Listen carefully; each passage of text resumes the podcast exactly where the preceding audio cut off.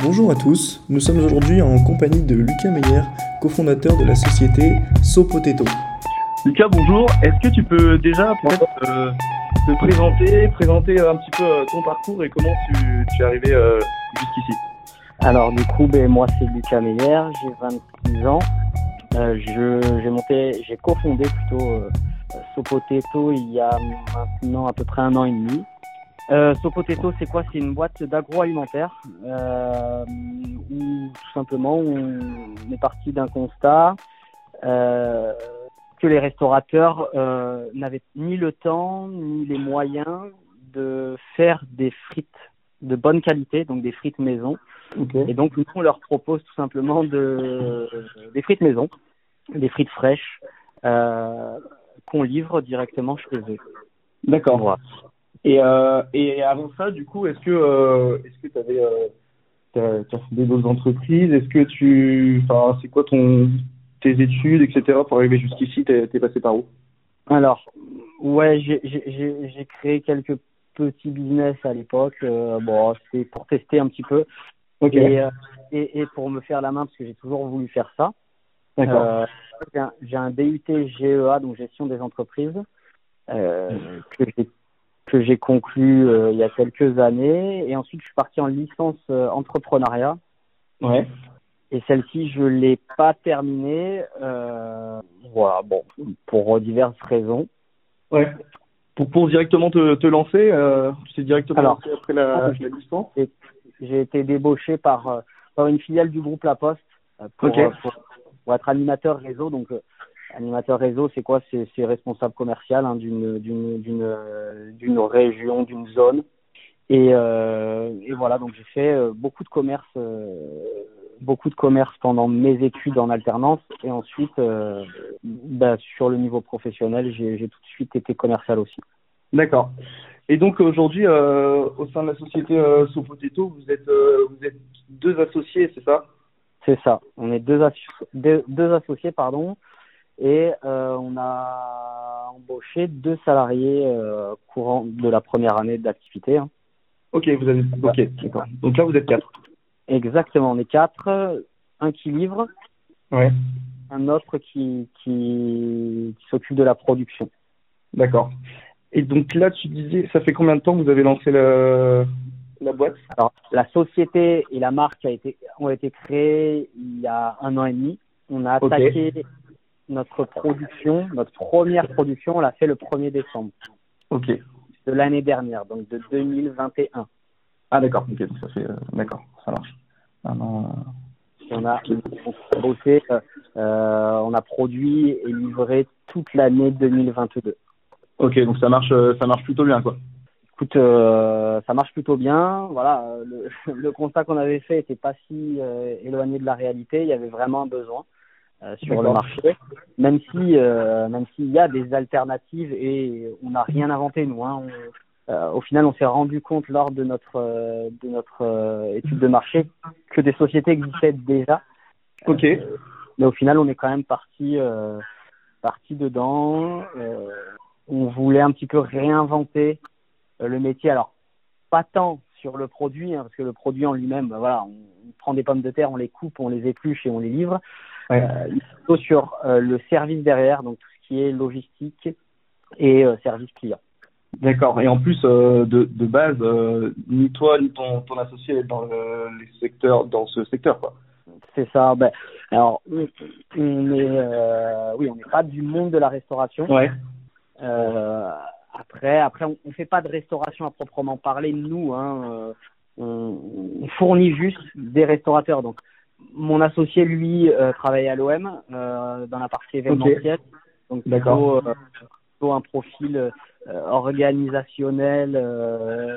Voilà. Et moi, donc, du coup, j'étais sur la partie commerciale, business. Ok.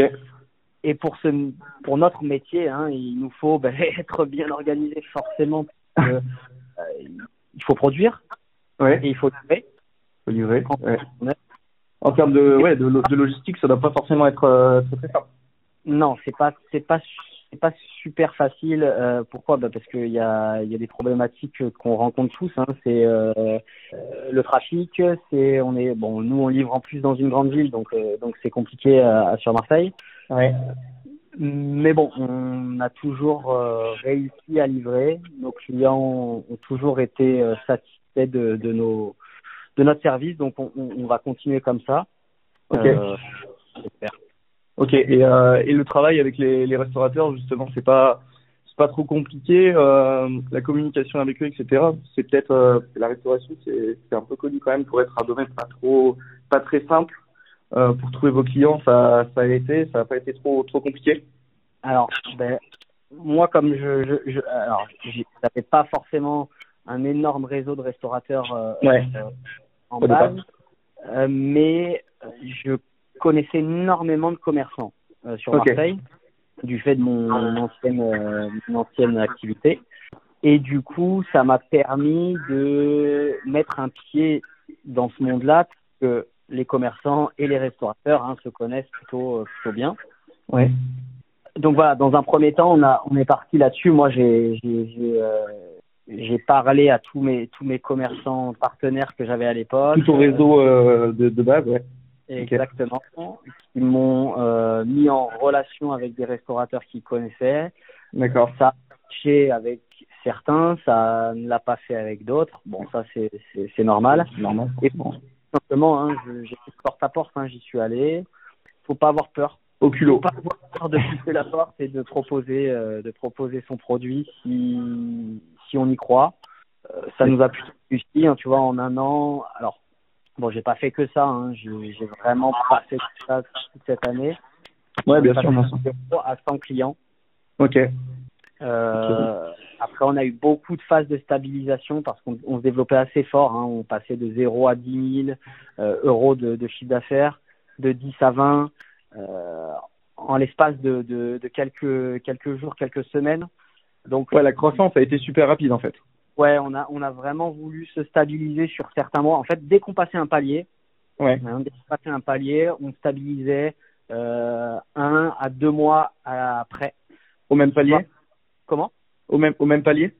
Ouais, au même palier pour voilà, s'organiser, retrouver nos process qu'on avait mis en place, l'ancien palier, éventuellement les affiner, etc. Vraiment pour trouver la meilleure gamme possible.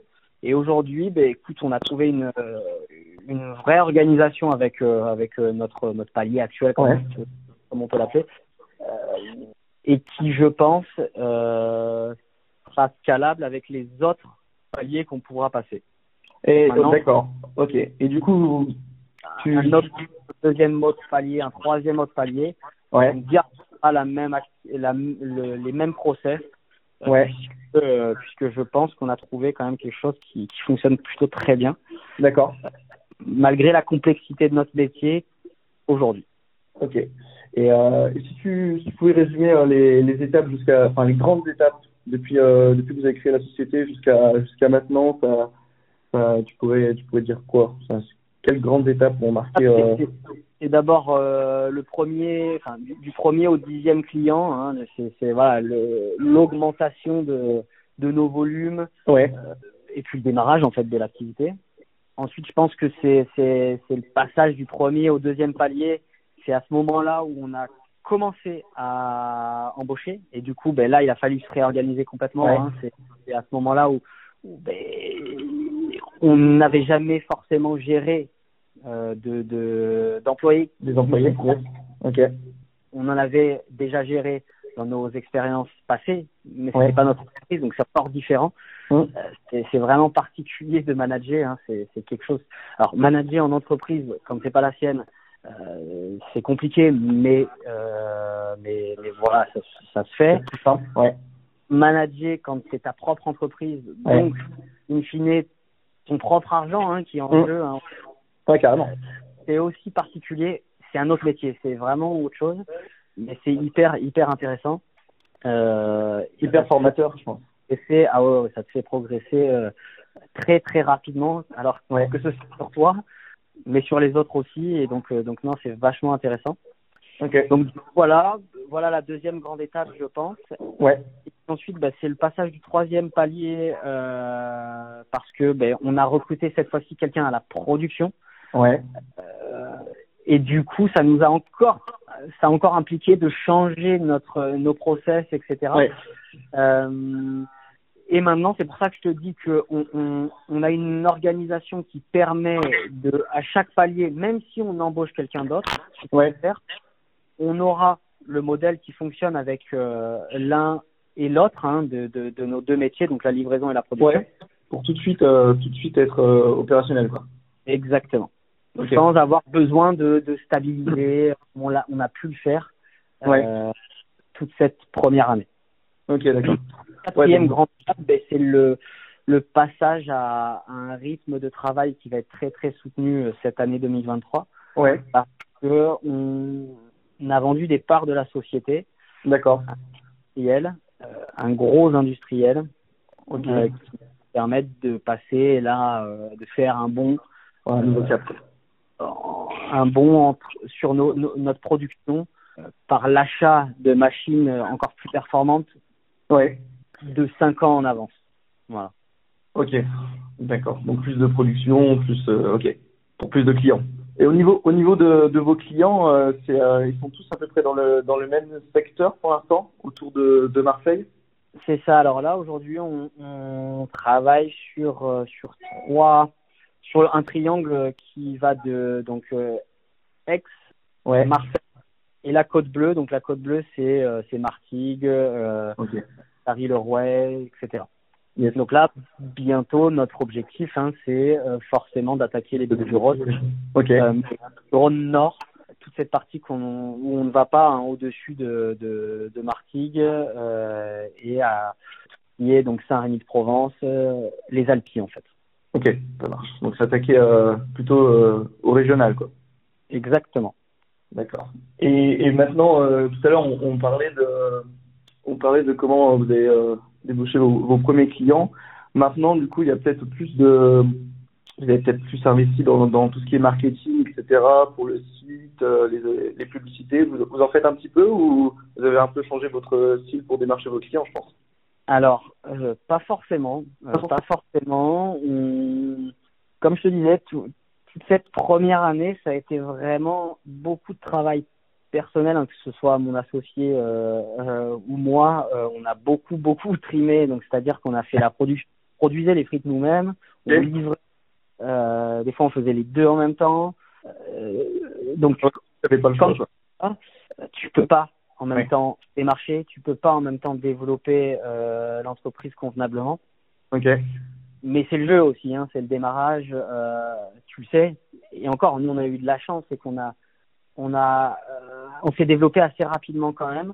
Ouais. Ça nous a permis d'embaucher et du coup de nous dégager du temps pour faire autre chose. Après, aujourd'hui, on était coincés pendant très longtemps dans des locaux qui étaient trop petits pour nous. Okay. Donc, on n'a pas pu non plus démarcher tant pis encore. Tant qu'on l'aurait voulu. Ouais, ok. Donc du coup, maintenant, vous avez déménagé. On va déménager là. On va déménager courant du mois d'avril dans des locaux qui font 400 mètres carrés, donc où on aura vraiment de la place là pour le coup. Ouais, pour le coup. Ouais. Donc aujourd'hui, on est sur 75 mètres carrés. D'accord. Où il y a toutes les machines, etc. Exactement. Ah oui. Okay.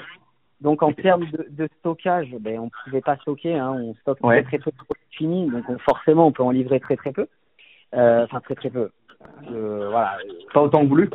Exactement. Donc, on ne peut pas développer plus que ce qu'on a aujourd'hui de clients. Alors, après, on a trouvé d'autres solutions. On a un petit peu disrupté le marché de la livraison du restaurant. Ouais. Parce que c'est un marché. Alors, c'est particulier. Aucune société ne livre l'après-midi. Il y a plein de raisons. Mais nous, du coup, on livre l'après-midi aujourd'hui parce que ça nous permet de produire le matin pour livrer l'après-midi. Et donc, de ce fait, de ne pas devoir stocker. Ok. Pour le produit et il part immédiatement. Directement dans la journée même. Exactement. Ça nous permet, en fait, tout simplement d'augmenter notre chiffre d'affaires, nos volumes. Ouais. sans avoir de contraintes là typiquement sur notre stockage, etc. Donc on a essayé de trouver des solutions pour quand même se développer de manière intelligente. Alors c'est pas forcément toujours le cas parce que du coup la livraison l'après-midi, on s'est rendu compte pourquoi aussi personne ne livrait l'après-midi. Ouais, c'est des raisons. Les restaurateurs veulent peut-être pas. Alors ça c'est pas tellement la raison principale. Ouais. On a des restos qui se font livrer l'après-midi et à qui ça convient très bien. Ouais. Enfin, aujourd'hui en tout cas, à force d'éducation, on va dire, au début, c'est un peu particulier. Ils sont pas du tout aptes et ils ont pas l'habitude de se faire livrer l'après-midi, donc. En termes de stock aussi, eux, ils réfléchissent comme s'ils se faisaient livrer le matin, mais il a fallu leur rappeler qu'on livrait l'après-midi. Ok, ouais. Ça a été très compliqué. Ouais. C'est surtout en termes de logistique, c'est qu'il y a des centres-villes, notamment les centres-villes de Marseille, qui sont tout simplement fermés l'après-midi et qui ferment à 11 heures. Donc, on ne peut plus rentrer en camion, en voiture, si on n'est pas autorisé. D'accord, du coup, vous avez fait comment pour si vous alliez là-bas l'après-midi? Du coup, on se débrouille, on avec les moyens du bord, on se met au plus proche du restaurant. D'accord. On a des transpalettes, on y va, voilà. C'est compliqué. Ok, d'accord. Donc vivement, on va dire que vivement le ménage, pour pouvoir livrer le matin. Parce que ça devient compliqué quand même. Du moment que vous allez déménager, vous allez passer sur le matin par contre. Là, pour c'est vraiment, vraiment parce que pas le choix quoi. Alors sur ces villes là, oui. Ouais. Je pense que la livraison l'après-midi c'est intéressant et on la gardera, mais sur d'autres zones, donc des villes un petit peu moins grandes, plutôt dans des régions où il n'y a pas de fermeture de centre-ville. Ouais. Parce que je pense que cette livraison l'après-midi, ça nous optimise aussi plein de choses, nous en interne, nos coûts, etc. Donc c'est très intéressant. Il faut quand même qu'on continue à faire ça. D'accord. Mais du coup, parce que tout part de votre local du même endroit, mais si vous allez chercher des clients un petit peu plus loin, ça peut être un peu compliqué pour livrer, etc. C'est ce qu'on fait aujourd'hui. Après, nous, on part d'un point A pour aller à un point B, un point C, un point D, etc. et revenir à ce point A. Donc, ce qui sera compliqué, c'est juste de remplir correctement notre tournée. Ouais. Pour que cette livraison qui est beaucoup plus lointaine que celle qu'on fait aujourd'hui soit rentable, en fait, tout simplement. Ok, d'accord. Ouais, je comprends. Oui, puis peut-être qu'au bout d'un moment, vous aurez besoin de plus de personnes pour livrer, etc. Quoi. Après, ça va voir en fonction de… Après, tout dépend comment on se développe. Mais oui, normalement c'est le but. Le but, c'est de se développer là-dessus aussi. C'est d'augmenter nos effectifs pour pouvoir répondre encore plus aux demandes qu'on peut avoir de nos clients. Ça marche. Bon merci d'avoir répondu à mes questions, Lucas. Et bonne continuation pour la suite avec SoPotato. À toi aussi. Merci, ciao. Merci, ciao.